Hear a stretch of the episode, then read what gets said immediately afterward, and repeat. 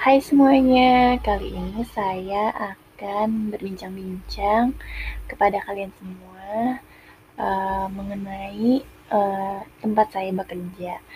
Uh, saya bekerja di Puskesmas Kelapa Nunggal sebagai pengelola keuangan. Yuk uh, mengenal lebih dekat mengenai tempat kerja saya. Tak kenal maka tak sayang. Udah sayang ditinggalin. Eh, kok gitu? Jangan salah fokus ya.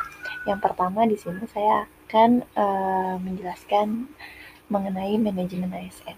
Nah, menurut Undang-Undang RI Nomor 5 Tahun 2014 tentang aparatur sipil negara, manajemen ASN itu adalah pengelolaan ASN untuk menghasilkan pegawai ASN yang profesional, memiliki nilai dasar, etika profesi, bebas dari intervensi politik, bersih dari praktik korupsi, kolusi, dan nepotisme. Nah, penerapan manajemen ASN di uh, instansi saya di Puskesmas Kelapa Nunggal itu di antaranya uh, staf uh, tata usaha saya itu sudah melakukan analisis kebutuhan pegawai uh, menggunakan analisis jabatan dan melakukan pengajuannya ke Dinas Kesehatan terkait SDM yang dibutuhkan sesuai dengan tugas dan bidangnya. Terus adanya uh, rapat koordinasi bulanan uh, antara uh, kepala puskesmas saya dan semua pegawai di puskesmas untuk mengevaluasi mengenai kinerja puskesmas. Terus pemberian pelayanan juga sudah sesuai dengan tugas pokok dan fungsi dari setiap profesi. Nah, kepala puskesmas saya juga selalu memberi sanksi kepada pegawai yang tidak dapat bertanggung jawab terhadap pekerjaannya, baik sanksinya berupa teguran maupun berupa tindakan. Nah, di puskesmas saya juga hubungan antar pegawainya harmonis, saling menghargai, tidak membedakan latar belakang pendidikan, agama, dan jabatan. Sekarang terkait pelayanan publik. Nah, hakikatnya pelayanan publik itu adalah pemberian pelayanan prima kepada masyarakat yang merupakan perwujudan kewajiban aparatur pemerintah sebagai abdi masyarakat. Nah, penerapan pelayanan publik di puskesmas saya itu uh, kayak gimana sih? Yang pertama, uh, terkait nilai partisipatif ya.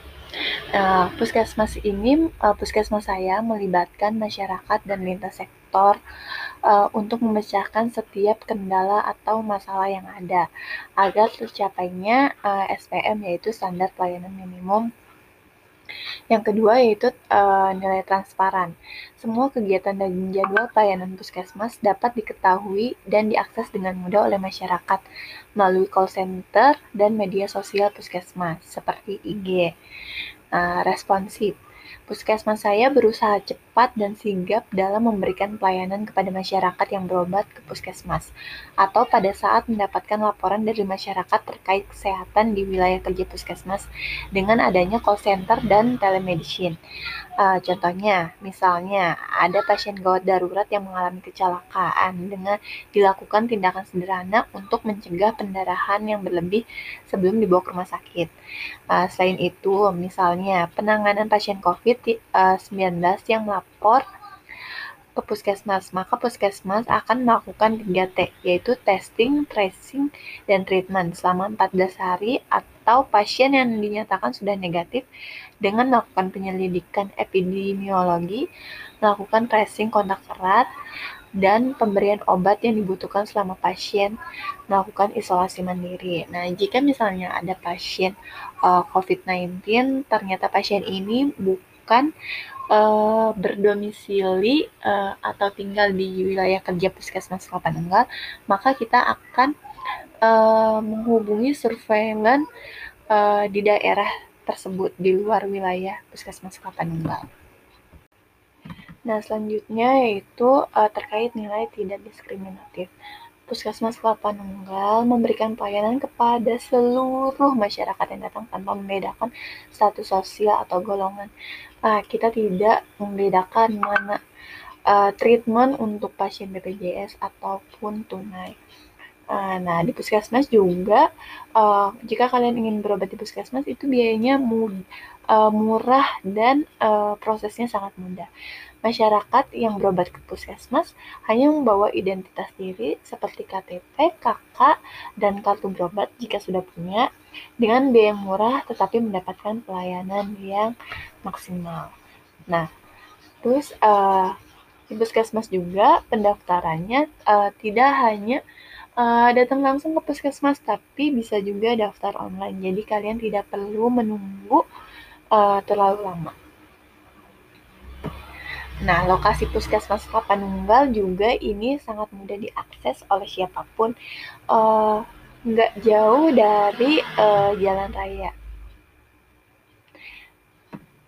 Uh, terus, seluruh kegiatan pelayanan di puskesmas dapat dipertanggungjawabkan karena terdapat bukti pencatatan di setiap poli atau program dan dilakukan sesuai dengan standar operasional prosedur atau SOP dan kode etik profesi yang ada. Nah, Puskesmas Kelapa Nunggal juga melayani pasien dengan kris yang ada, yaitu pasien dengan gejala ringan, sedang, dan berat, dan memberikan antrian prioritas pada lansia dan ibu hamil. Nah, terakhir saya akan menjelaskan uh, bagaimana penerapan WOG di puskesmas saya. Sebelum saya memberitahu, saya akan uh, menjelaskan sedikit mengenai apa sih WOG itu. WOG itu adalah pendekatan yang melibatkan sejumlah kelembagaan yang terkait dengan urusan-urusan yang relevan.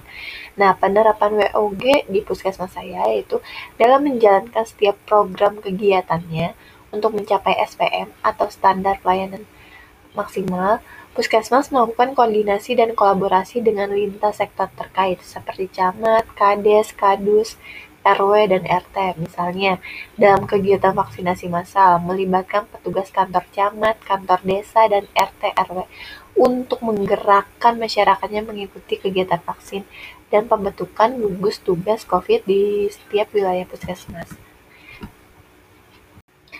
Sekian penjelasan mengenai puskesmas saya. Salam sehat.